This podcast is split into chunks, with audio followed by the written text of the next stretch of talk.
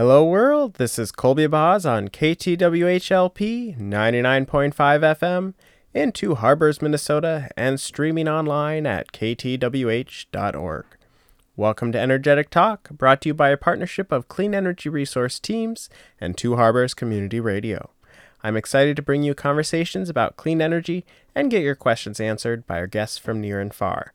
This month, we are focusing on driving into the future of transportation Today we are talking about the changes virtual life has caused to transportation. Enjoy a little music by Pig's Eye Landing while I get Adil on the line.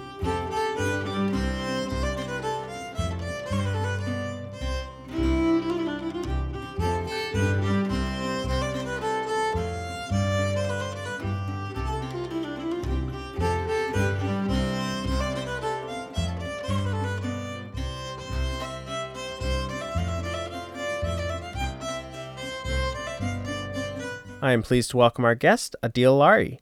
Adil is the Director of Innovative Financing for the State and Local Policy Program at the Humphrey School of Public Affairs. He has been working on transportation issues for around 50 years and recently has been studying telecommuting. Well, hello, Adil. Welcome to the show. I'd like to start with having you tell us a little bit about your role at the University of Minnesota. Yes, uh, so thank you for having me. Uh, in, I am a research fellow and the director of innovative financing for the state and local policy program at the Humphrey School of Public Affairs at University of Minnesota. Here, I have been studying various things, like, for example, studying mileage-based taxes, its impact and how and why we should implement it studying self-driving vehicles, the potential time frame, as well as potential impact uh, of uh, those vehicles on our transportation systems. Also study some transportation finance, and then lastly, I've been studying and implement and studying and implementing telecommuting for last 15, 20 years. Cool. You know, at this time of my career, I just study the subject which interests me and where I can contribute to the knowledge. Nice. Before I came to Humphrey School, I spent nearly 30 years at the Minnesota DOT, okay. holding positions in traffic management center, traffic engineering, right of way, and lastly, I was developing public-private partnerships as Director of Office of Research Services and Alternative Transportation Financing. Cool. So you have a, a lot of different perspectives and experience with kind of the transportation infrastructure. So yeah, I've been doing close to 50 years now. Seems like a long time ago. Wow. Yeah. So tell us a little about this telecommuting research that you did. Well, what happened that at this at uh, our program, I had the opportunity uh, to champion and with partners design, brand, implement, and evaluate the largest and most successful telecommuting initiative in the country, which lasted for 2009 to a couple of years ago. This initiative was funded by the state legislature as a part of the Urban Partnership Agreement to the tune of more than $3.2 million, wow. during which we had significant marketing and education fees, including development of e-workplace website, the initiative later was funded by MetCouncil's Congestion Mitigation Initiative for Phase 2 and 3. So it lasted from 2009 till about 2018. Wow. And the driving force behind the initiative was, yeah, the driving force behind the initiative was the belief that we do not have to accept traffic congestion and resulting greenhouse emission. And on phase one evaluation, which was confirmed by the independent federal evaluators, the initial $3.2 million had a return of 11 to 1. There are not that many transportation investments that, that have such a high return. Cool. Well, that's nice to hear that it's money well spent. So it sounds like you kind of have been involved in this research for quite a few years, but then that research officially ended shortly before COVID happened. And as I'm sure all of us are aware, COVID changed a lot of things, one of which was kind of a lot more telecommuting, or as we are commonly calling it now, like virtual life. And so I'm curious how that has kind of impacted your research or if there's any kind of yeah, lessons to be learned from that from your research. No, so you know, so I have been work continuously, you know, even when our funding ended, I continued to study this telecommuting. And sometimes I wonder whether Met Council knew that it is coming, so they have to stop funding us. You know. Oh, you're gonna start but, a conspiracy theory. yeah, right. Yeah, that's right. Everybody else is doing it. Why not me? Right. Yeah. Anyway, so a great number of studies are trying to measure the impact of COVID-19 on the workforce and traffic, and measuring the number of employees working from home Problem is all the definitions are different, so it is difficult to compare the data. Hmm. But for example, Met Council, uh, Minneapolis, I mean, uh, Twin Cities Met Council panel study of last May found that 60% of the employees were telecommuting versus 26% before COVID-19. The same study found that 48% are working from home full time compared to 12% before. Wow. Also, the Minneapolis Downtown Council found that only 12.2% of the 218 employees were coming to downtown last summer compared to February 2020. The other thing is that the Google do a mobility report every day. Right. And for example, uh, in October and then February, they said there was a 32% reduction in trips to workplace in Minnesota, but this reduction was much higher in Hennepin County. It was in a tune of 45%. And this is consistent with other studies which found that urban areas are experiencing higher percentage of reduction because of the employment they have. Yeah, and I wonder how that kind of interrelates with it being largely rural up here in the Northeast and yeah, whether that's the kind of jobs that can work. I know we've had a lot of expansion of internet infrastructure, which helps with telecommuting, but you also need the right kind of job. That's right. You know, that's the issue. But, you know, so what I have found, and if you, there was another study actually, my research assistant, who's now with MnDOT, has done some study and he tried to eliminate the effect of unemployment uh, out of the traffic. Mm-hmm. What he found that the some of the greater Minnesota districts actually have increase in traffic compared to the trips which are in metro area. Interesting. Because were those specifically are, looking at like commute type kind of traffic, no, the total, or was it like total, the vacationing? The total trips he was looking at, total, total trips, VMT. Yeah. You know, so take out the effect of unemployment. You know, so he did some calculation based on that, and he found that the especially northern Minnesota has actually increased in traffic not as a total traffic, but if you take out the unemployment. Right. Well, Why I don't think that would surprise anyone living up here because we've all noticed a very dramatic increase in the number of people coming up here to camp and get out into the woods. So that's right. You know, yeah, I remember coming there quite a few times. You know, just to get out of it in the last fall, and I found a lot of people there. Yeah. Yeah. Well, it's a beautiful place up here. And I yeah. even like the winter. So I know this the spring isn't so great, but you know the flowers are just around the corner. So, That's based right. on all that research and kind of what you've been hearing going on in the area, what are some of the benefits of kind of this shift in transportation? Well, you know, uh, one thing obviously is the reduction in con- congestion. You know, Mm-hmm. And with that, obviously, the reduction in greenhouse emission. Also, you know, we need to look at because most of the urban, especially the roads, we expend capacity because of the peak period volumes. Right. And if the peak period volumes are reduced and we don't have a congestion, then we don't have to in, invest those billions of dollars to you know, widen those roads. Right. So it seems so like I, maybe even if the time of commutes kind of shifted and were more dispersed rather than all in those same chunks of time, that would dramatically shift how much infrastructure was needed. No, absolutely. Because if you reduce the total VMT by 12 hours, even divided by 12 hours, you don't have much congestion. You know. Mm-hmm. so yeah, so at the present time we don't have any congestion, and I think that even when it comes back, most probably there will not be. So I, I believe that as a state we need to step back and do some analysis, do the more projection, because most of the highways mm, infrastructure we build, we do a cost benefit study, we project, and if the volumes and those numbers suddenly change, we need to regroup.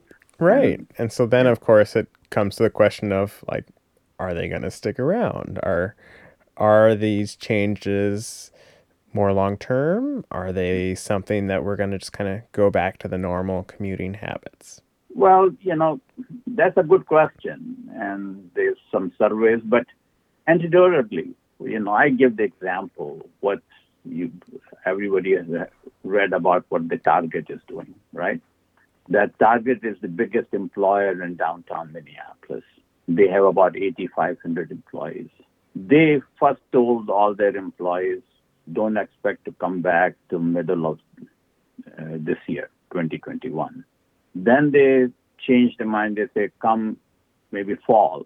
But now I'm hearing that they're talking about just don't expect to come back till the end of the year. And then they announced just early this week that they are letting go close to a million square feet of the space, which Yeah. they already have a lease. So I, they will continue to pay the rent, but they are not going to use it.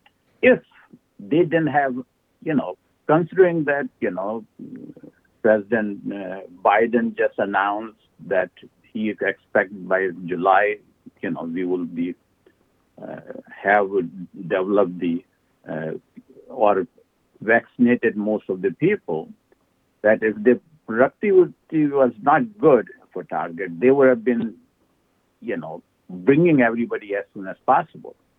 Yeah. But they are not. That's You know, really so that interesting. us and that they are pretty happy with the way the things are, and they are just trying to develop some hybrid model where people might be coming to work for a couple of days and work from home the other time. So hmm. they're you know looking at some hybrid model. seems like maybe COVID broke through some of those barriers that when I kind of read through your research, you'd identified as far as kind of, yeah, mm-hmm. making that pitch to businesses of what the advantages of working remotely or kind of telecommuting would be. And now, since that was forced upon organizations, the ones that it fits for are like, oh, of course, let's let's stick with this. No, absolutely. You know, because people are, you know, don't change that easily. You know, it was working. Why change it? Yeah. And now, I think, and also with the technology is changing too. You know, who, you know, Zoom is a verb now, right? right. Everybody is zooming, and we have 5G. Internet is becoming more available. This faster and faster the speeds, and all the different software. You know, Zoom is the only one. You know, Right. Uh, Microsoft have their Meet. You know, and Google has their own programs and everything. So a lot of technology is evolved very, very fast and enhanced capability and all those things. Uh, Yeah, so it's I very different doing Zoom meetings now than back when you're doing the phone conference calls and always trying to figure out who's going to talk next. And yeah, Zoom having that video makes a big difference. No, absolutely. It completely changed the environment. So I think, and you know, Metropolitan Council just did a panel survey. This is spring and fall, and they asked the employees what their preference was. And if you calculate all of it, two thirds they prefer to work two thirds of the time from home. Yeah. No, it seems like most of us crave a little of that in person working and just kind of be able to develop relationships in a unique way. But yeah, just able to actually get a little more work done at home sometimes. That's abs- and they also believe that the employer will likely allow them to telecommute. About Mhm. 70 percent, close to 70 percent of the employees felt that that was the case. If you are just tuning in, this is Energetic Talk with Colby Abaz on KTWH 99.5 FM, radio with a lake view. Today we are talking with Adil Lari about telecommuting and its effect on transportation. So let's get back to the interview. So, obviously, we've been talking a lot about all the benefits of kind of this shift in transportation. Um, I imagine there have been some trade offs as well, like particularly kind of thinking about the transportation infrastructure and kind of the way people move around. Are there any kind of downsides that you've noticed to kind of a dramatic shift towards telecommuting? Well, you know, when I look at the impact of, you know, working from home, I look at I've looked at three different. One is income based, right? Mm-hmm. And what I found that the people who higher income has much more opportunity to work from home than the lower income, and it goes mm-hmm. all the way from bottom from three or four percent all the way to eighteen some percent of the people who make more than eighty thousand. A hundred, uh, two hundred thousand, they can work from home. Same issue is racial composition of it, and the people, the blacks and Hispanics and Latinos are having a much lesser chance to work from home. And the third is a gender issue, hmm. you know, because women are responsible for caregiving and childcare, and that has impacted them because the kids are home and their parents, you know, uh, are they are trying to take care of them at home because nursing homes are becoming a dangerous place. And so yeah. they are dropping out of the workforce in much higher percentage. Yeah, and so that's definitely from schooling. I know, like that's, I mean, a form of daycare. Really, like a lot of people have a hard time working when kids are home, and uh, the number of Zoom calls that have gotten interrupted by kids smiling faces. That's right. So you know, so you know, once in a while or twice, it is funny and it is cute, but right. you cannot run businesses, you know, in that regard. So yeah. So, so it seems like so it seems what? like there's not really any negatives that you've identified, but there are disparities in how the kind of advantages of this remote work are being applied to societies and to people as far as who has access to that that privilege and that ability to work. yeah but negative home. one thing is negative is what i am feeling is that transit usage has really dropped. Okay. Hmm. But transportation, you know, the mobility challenge people, you know, lower income and others who rely on transit. I, you know, at the present time, obviously, with all those uh, federal grants and all that, they are continuing to do it and provide those services. I'm a little bit concerned what will happen when that federal money will stop coming. Right. And so much of public transit is like built around kind of meeting people's commuting needs. And so if there's less people that, needing right. to commute, then how do those public transit systems kind of stay operational and profitable? That's right. You know, they never are profitable, but a lot of income they generated in the peak period volumes. Mm-hmm. You know, mm-hmm. and if the peak period volume disappeared, but the other people who are you know lower income you know, who are janitors and who are, you know, dishwashers and this and that, they don't work during the peak period, but they need a transit to get right. them to the work. What will happen to them? And so I am serious concerned about that particular issue that we need to think about. And the way the Minnesota tech, you know, transportation financing system works, the money which goes to highways cannot be transferred to the transit. Interesting. Because they're dedicated to only highways. Even though a fair bit of the trans it like uses the roads, like if you think of buses and all that. That's right. Yeah. So so some of those issues, you know, I think we'll, we need to uh, look at it and see what we can do regarding that.